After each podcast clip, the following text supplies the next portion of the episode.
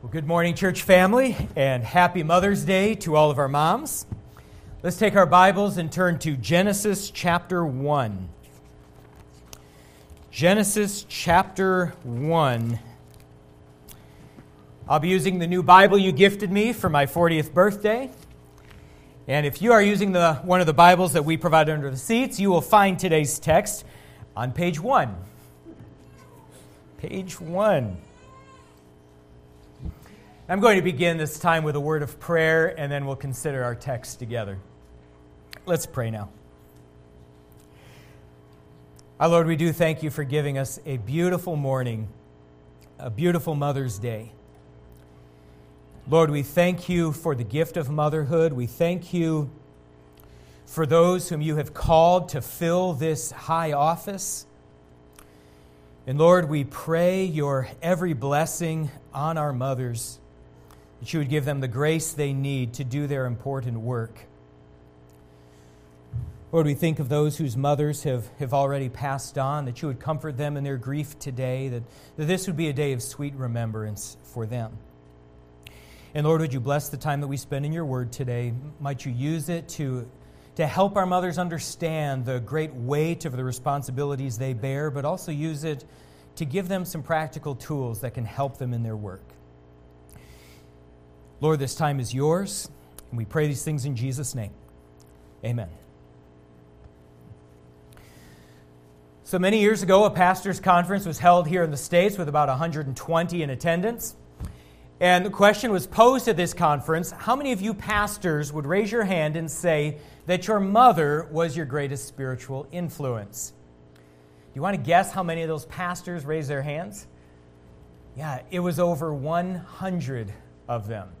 Over 100 of the 120 said mom was their greatest spiritual influence. That means more than 80% of the ministers. Friends, had I've been there, I would have raised my hand too. You see, I've had the, the blessing of a lot of good spiritual influences in my life, but surely my mom's influence has been the greatest of them all. But what can account for this? What could account for the fact that more than 80% of ministers attribute their greatest spiritual influence to their moms? Okay, not to their dads, not to their own pastors, not to somebody else, but to their moms. What gives a mother such power over her children?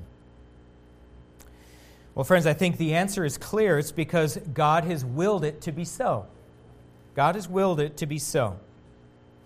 That is to say, that God, in His infinite wisdom, has seen fit to place godly mothers at the very center of His purposes, such that the lion's share of His work in the world is being routed through them. And I believe it's been this way from the beginning, which is why I've asked you all to turn with me to the first chapter in the Bible, Genesis chapter 1. This chapter, of course, gives us the Bible's creation account, and today we're going to look at verses 26 through 28. This gives us the account of the creation of mankind. We learn a number of important things about the human race from these verses. First of all, we notice the special dignity assigned to the human race. Let's begin in verse 26. It reads Then God said, Let us make man, man's being used generically here for humanity, let us make man in our image and after our likeness. So, this is the special dignity that human beings possess. Unlike anything else in all of creation, we human beings are made in the image of God. That means we were created to relate to God in a special way. We have a, a nature that corresponds to God and that also makes us unlike the animal kingdom. Specifically, God has given us spiritual capacities and, and moral and intellectual capacities, which are fundamentally different from the rest of creation, and enables us to enjoy a relationship with God. This is our special dignity. Then we look at the second part of verse 26. Here we see the special authority assigned to mankind. It says, Let us make man in our image, after our likeness, and let them have dominion over the fish of the sea, over the birds of the heavens, over the livestock, over all the earth, and over every creeping thing that creeps on the earth. Okay, so because human beings are made in the image of God, they have been given authority over the rest of the creation of God.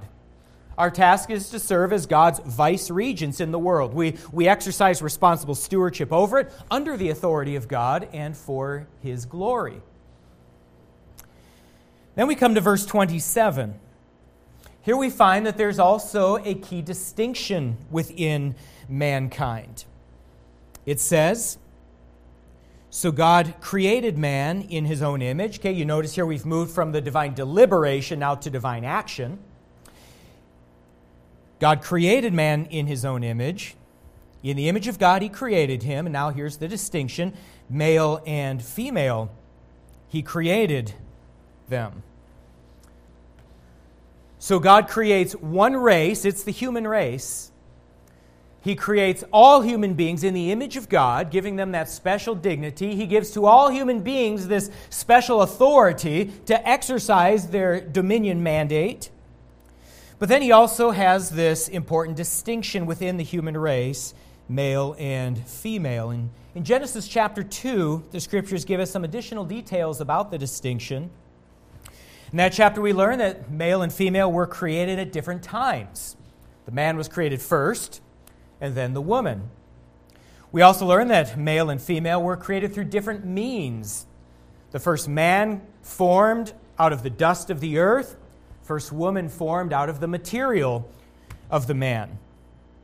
And then we also learn that male and female were created with different bodies, different temperaments, different roles, all summarized in God's statement quote, I will make man a helper fit for him. Or we could translate that a, a companion who corresponds to him. So, so Eve was made in such a way that, that her body, her temperament, her disposition, everything about her would be different from Adam's, but it would be different in a complementary way.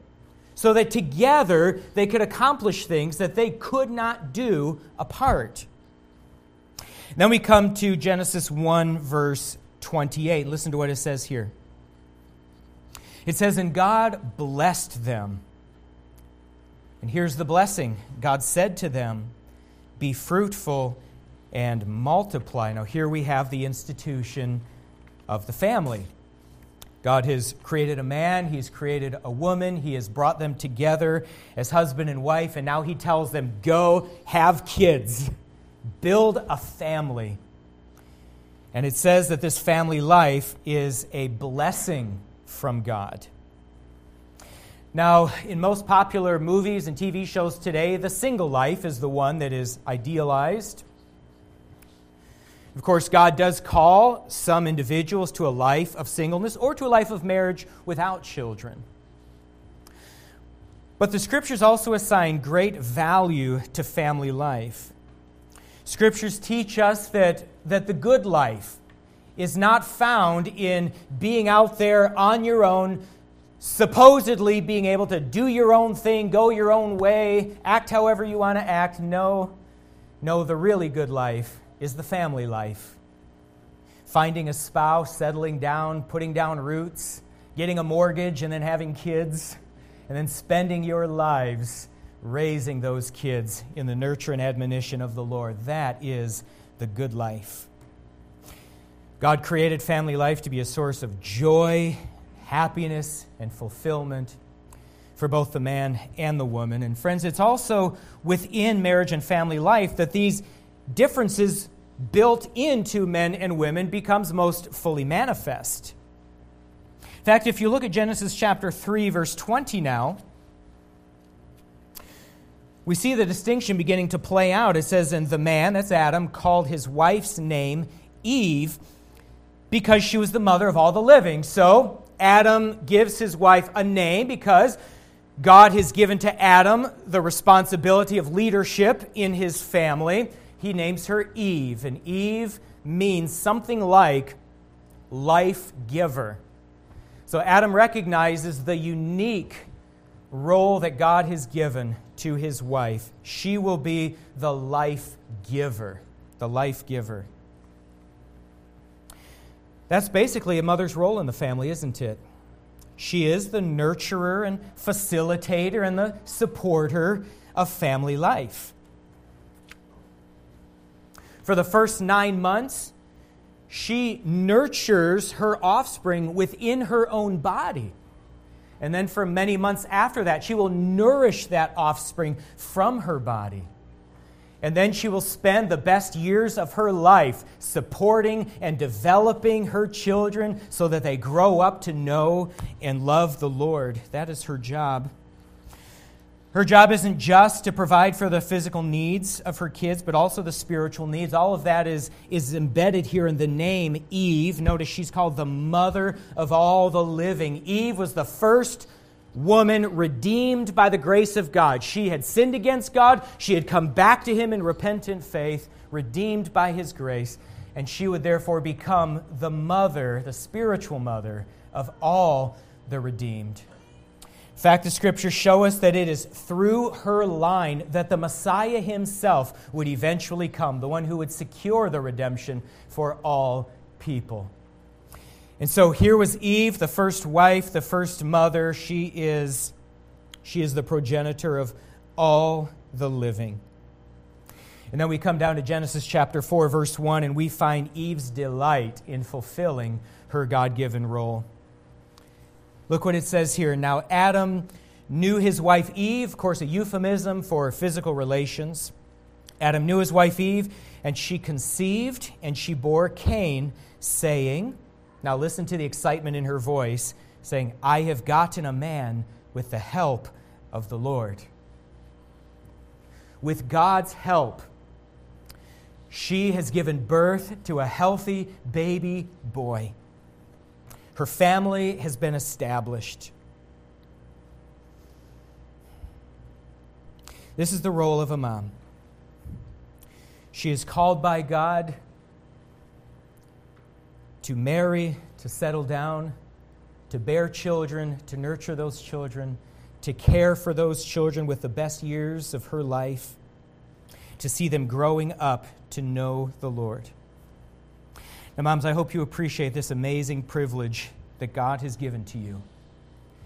It is the privilege of working with God to bring new image bearers into the world and then to help those image bearers to come to glorify God with their lives. That is your job, moms, and that is the great legacy that you leave behind a living legacy of people who love the Lord.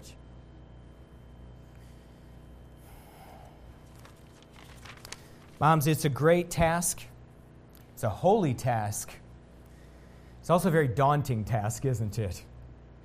I'm reminded of the Apostle Paul's words in the New Testament scriptures. He says, Who is sufficient for these things? Who is sufficient to, to fulfill the job of a mom? Well, friends, God has given you this assignment, and God will give you all the resources that you need to do it well. And with the remainder of my time today, I would like to offer you just a few simple, practical words of advice from the scriptures that I hope will help you to fulfill your job well. I want to show you today how you can raise your children in the nurture and admonition of the Lord. And I will have five points of counsel here. First point is this Moms, if you would nurture your kids in the admonition of the Lord, then first, first, you must cultivate your own Christian piety. So if you want your kids to be godly, you need to start with you, making yourself, with God's help, a woman after God's own heart. See, moms, your example is extremely powerful. You are the person that your children will see the most. They're going to hear from you the most, they're going to look to you the most, they're going to learn what it means to be a, grown up, to be a woman, to be a member of the church first and primarily from you. And so, if you want your kids to grow up and to love God and to take all the responsibilities upon them that God would have them take, then you must be a godly woman that they can look to. So, what does this mean for you? Well, it means becoming a woman of prayer. Becoming a woman of prayer, a woman who is known for seeking private communion with the God of heaven.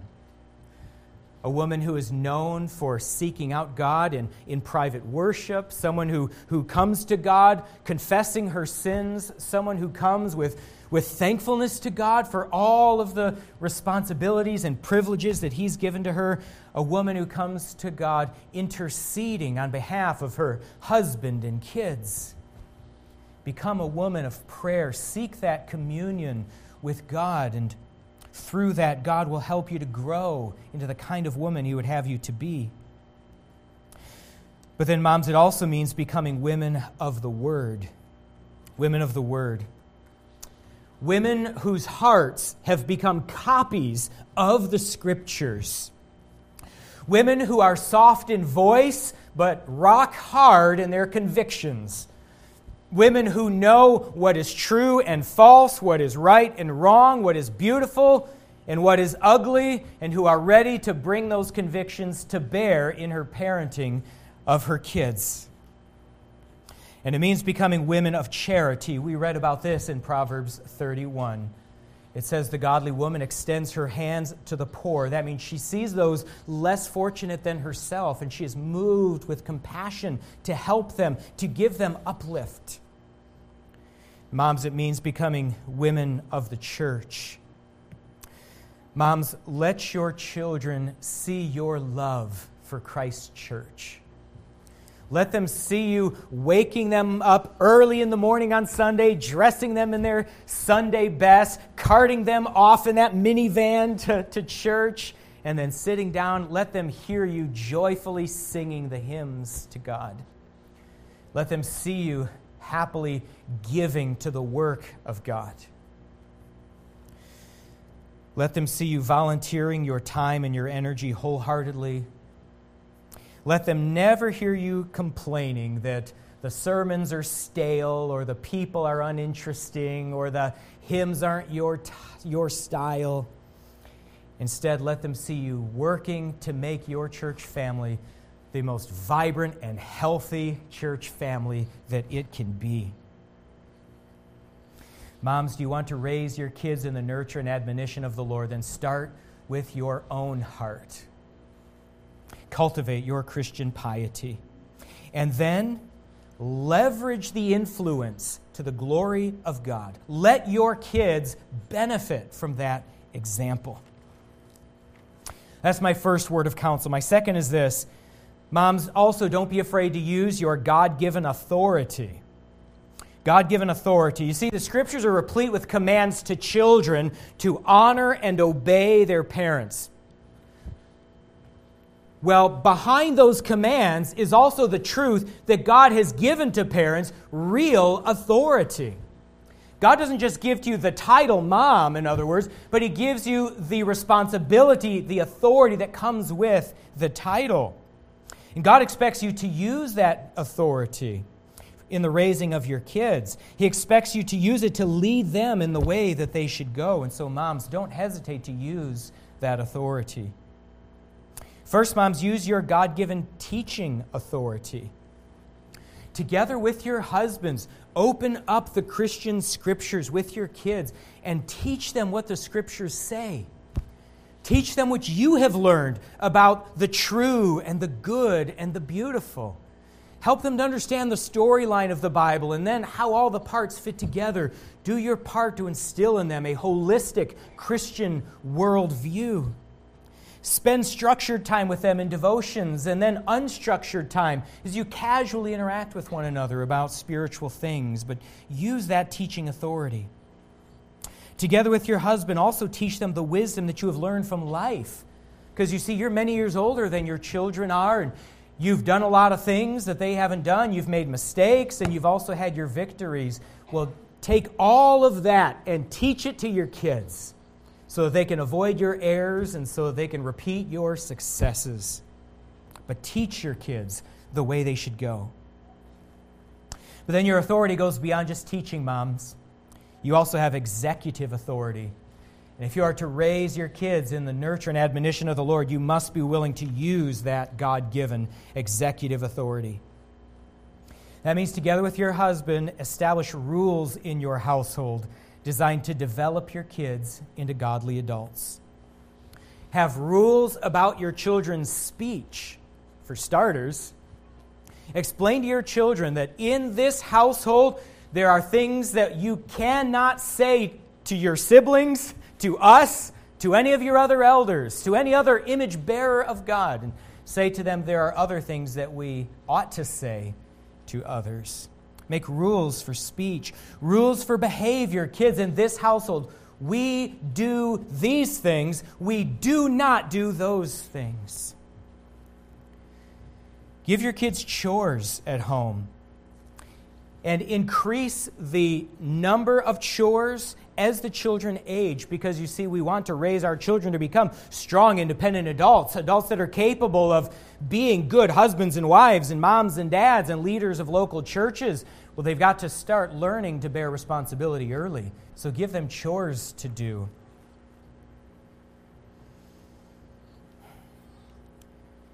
Moms, give them rules about entertainment in your home.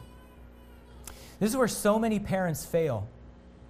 It seems as if from the time our kids can open their eyes, we've already got a screen in front of their faces.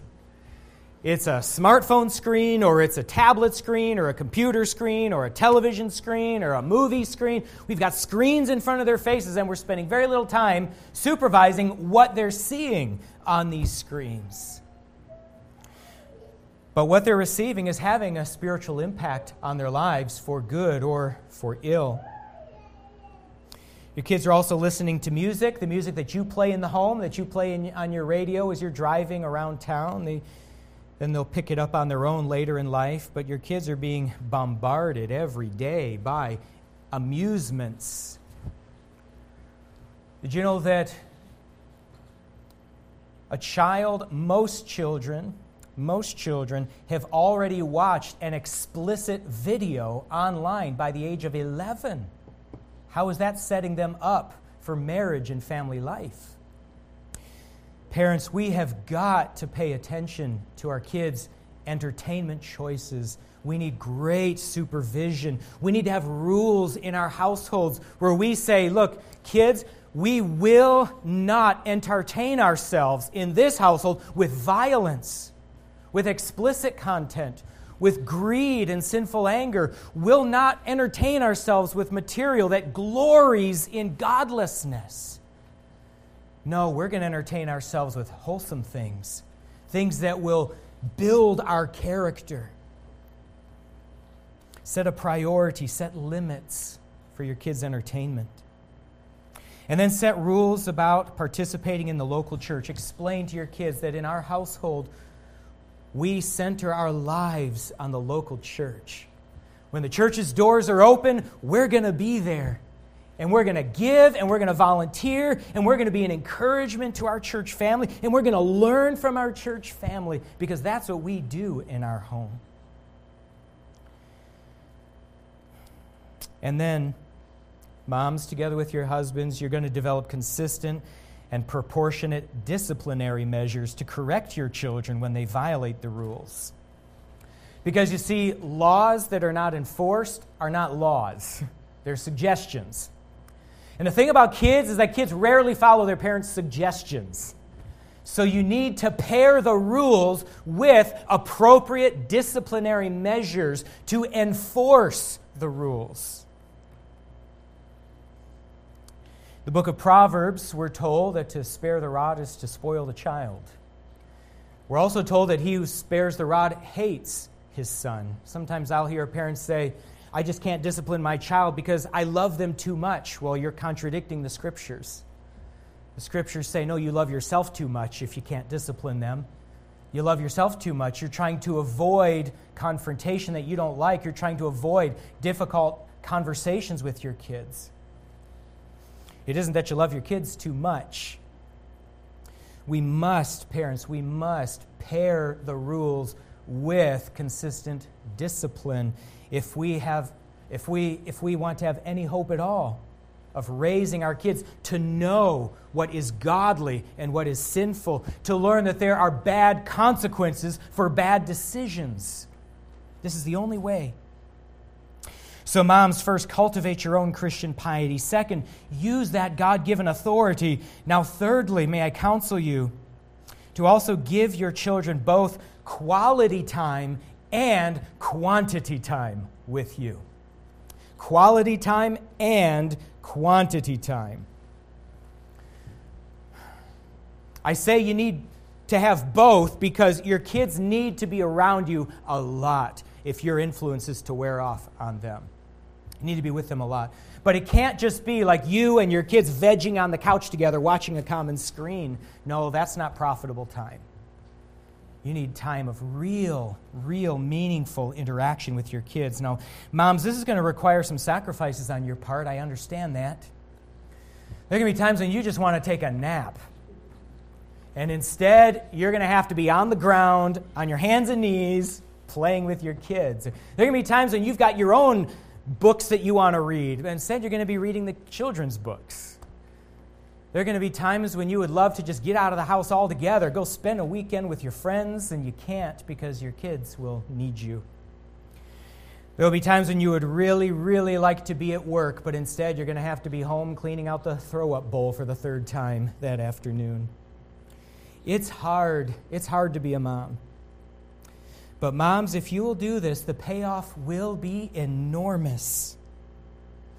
So many of the social problems we have today are owing to the fact that our kids are basically raising themselves today. Isn't that true? We send them off to day school, then to preschool, then to kindergarten, then to grade school, and then when they come home from school, we do our thing, they do their thing. They're off in their room, they're off vegging in front of a screen. They're raising themselves. No wonder, no wonder our youth are so confused and aimless today. Moms, they need you. They need dad too, but they need you. They need your time, your attention, your love, your help, your example. Moms, think of the long term impact you can make on your kids if you will just invest the best years of your life into them. If you'll play with them and talk to them, and if you'll read with them, and not just the silly stories, although there's a place for those too, but to read real, substantive, thought provoking material to your kids. And don't think your kids are too young to understand or appreciate it, they will. You know, my son and I had finished reading all the narratives of the whole Bible before he was six years old. Right now, he's seven years old, my daughter's six, and we're reading the Chronicles of Narnia. Seven books. And they love them. They love them, especially my son. I got my permissions, uh, my son's permission to tell this story, but a, a few days ago, after reading a couple of chapters from, I think, the third book in the Narnia series, he, he got off the couch, he went right to his craft cupboard and he pulled out the cardboard and the construction paper and the tape and the styrofoam, and he made himself a sword and a shield, and they were cool. And he made himself a helmet for his head, and he made a spear that he could throw, and he went through the house looking for evildoers to slay. And who do you think got to be the evildoer? That's right. but see, the stories, the stories, they sparked his imagination and they taught him moral truths that, that righteousness is worth fighting for, that evil is worth opposing. And so he got to work to do his part in our house. Spend time reading with your kids. Do chores together. Eat breakfast together. If possible, share your dinner together. Moms, if we would raise our children in the nurture and admonition of the Lord, we must do nothing less. In fact, this takes me to my fourth word of counsel now. Something else we need to do we need to tailor our mothering to our children's individual needs. If you have more than one child, you know how different they can be. They differ in ages, they differ in temperaments, they differ in gender, and you need to, to parent each one of your kids according to their specific their specific need. So when they're young, they're going to need a lot more hands on attention. They'll need more supervision. As they get older, they'll need to bear more responsibilities with some more casual oversight. Maybe your child is very stubborn. They might need some extra parenting help from you to, to teach them the sinfulness of that. Or perhaps they have a really sensitive conscience. Maybe they're followers by nature, and so you'll need to teach them to build up their courage to be leaders in this world. maybe you have a boy and a girl. You know, boys and girls are different from one another. And they're going to grow up to become men and women and to fulfill different responsibilities. So, moms, take those little boys and and develop your strategy for how you are going to turn this young boy into a man who can lead a family and a church and make an impact on society. What does that little boy need to grow up and be that kind of a man? Figure it out and then how you're going to train him. That little girl, one day she's going to grow up to be a woman, and God might call her to be a wife and a mother herself to have a meaningful place of service in the local church and in society. What does she need to cultivate that? How do you, how do you shape her, her femininity so that she becomes the kind of a woman that God would have her to be? You see, you must tailor your mothering to your children's individual needs. And then, my final word of counsel we must also, moms, resist the urge to be indulgent with our kids. Here's what I mean by that a little recreation might be good, but we don't want to encourage a lifestyle of laziness. A little junk food might be nice from time to time, but we don't want to encourage gluttony. A few toys can be fun, but we don't want to train our children to expect instant gratification. There may be times when it's appropriate to overlook misbehavior, but we certainly don't want a pattern of negligence such that our kids are never corrected for sin. See, moms, this is what it's going to take to raise our kids as God would have us to do. It's going to take personal piety and then being willing to use our God given authority, teaching and executive authority it's going to require the investment of tremendous amounts of time and energy. It's going to require us to deal with each of our children as individuals, tailoring our parenting to their individual needs. And it's going to require us to resist the temptation to be indulgent with our kids so that they will learn godly self discipline. This is your great task, this is your privilege as a mom. And if all of this seems overwhelming to you, remember that God has appointed you to this task and God has all the resources you need to do it well. Motherhood was God's idea, and God will help you to thrive in this role. God will give you His grace. And through His grace, He will cultivate within you all of the spiritual fruit that you need to be a good mom. Things like patience and gentleness and kindness. God will work those in you. And love and joy and peace.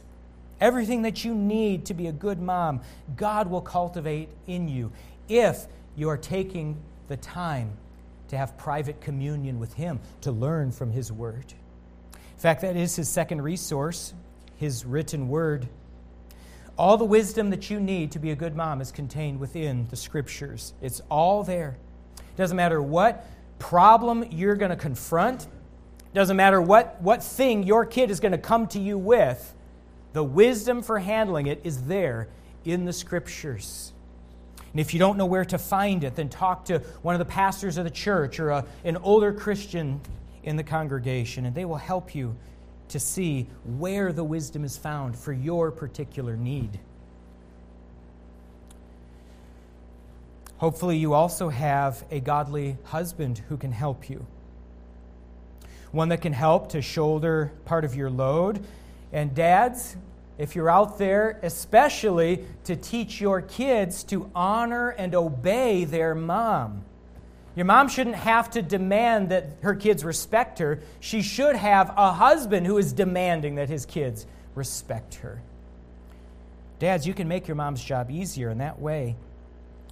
Moms, remember, you also have your local church to help you. You've heard the expression, it takes a village to raise a kid. Well, moms, look around. Here is your village. This is it. This is an extended family available to you. Here in this church, you have older believers and you have younger believers, people that can help you with the wisdom that they have, have learned, younger ones who can help with babysitting. You have all the help you need right here in the local church. And by the way, church family, we need to help our mothers, especially the ones with really young kids, because they're tired and they need time off. And so if you love children and you can, you can take uh, a child and, and babysit for just a few hours' time, offer that to, to the young moms in our church. And when they want to take you up on it, you can have the joy of taking care of that little one for a little while while she enjoys maybe going to the salon or maybe getting the grocery shopping done without the little one pulling everything off the bottom shelves. You have all the resources you need, moms. You need only to seize them.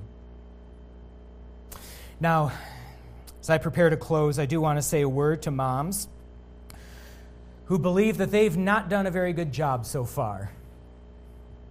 Let me say something to you, moms. Maybe it's true. Maybe you've not been a great mom so far. Maybe you've not been a godly woman Maybe you've not given your kids the time that they need. Maybe you've shirked important responsibilities. Maybe you've not taught your kids self discipline. Maybe you haven't been the mom that, that you should have been. Well, listen to me, discouraged mother. There is no need for despair. Because Christ's death and resurrection cover parents' sins too. They cover your sins too. And if you will go to God confessing your failures as a mom, God will forgive you. And He'll wipe your slate clean. And then you can make a new resolution that you're going to follow the Scriptures. You're going to do what the Scriptures would have you to do, which is to say, what God would have you to do. Even if your kids are already adults, you can say, beginning today, with my adult kids, I'm going to be the kind of mom that they need me to be. The kind of mom that they need me to be at this stage in their life. And, moms, I believe that God will be pleased to bless that new resolve. I believe He'll use it to accomplish some good in your kids' lives. But then, for you moms who are tired and weary, but you are doing a great job Moms, keep it up. Just keep it up. Your persistence will be rewarded. If not in this life, then in the life to come, God will look at you and say, Well done, you good and faithful servant. Well, let's pray together now. Our Father, we thank you for those women whom you have called into the high office of mother. And Lord, it is a daunting task.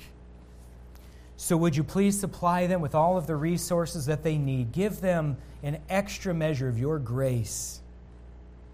Give them a desire to be in your word that they might learn the wisdom contained therein. Lord, prompt this church family to come alongside our moms, to help them, to, to relieve the burden that they bear. Lord, your word tells us that if we will train our children in the way they should go, when they're old, they will not depart from it. Lord, we know that's not a promise, it's a proverb, but we still cling to it.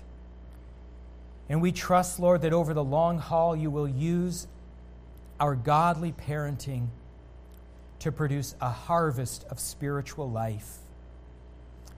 And you give us children who will impact the world for your name's sake. Lord, please give these moms joy in their work. Lord, might it be a delight to them. Help them through the hard times of motherhood. And we pray all of these things in Jesus' name. Amen.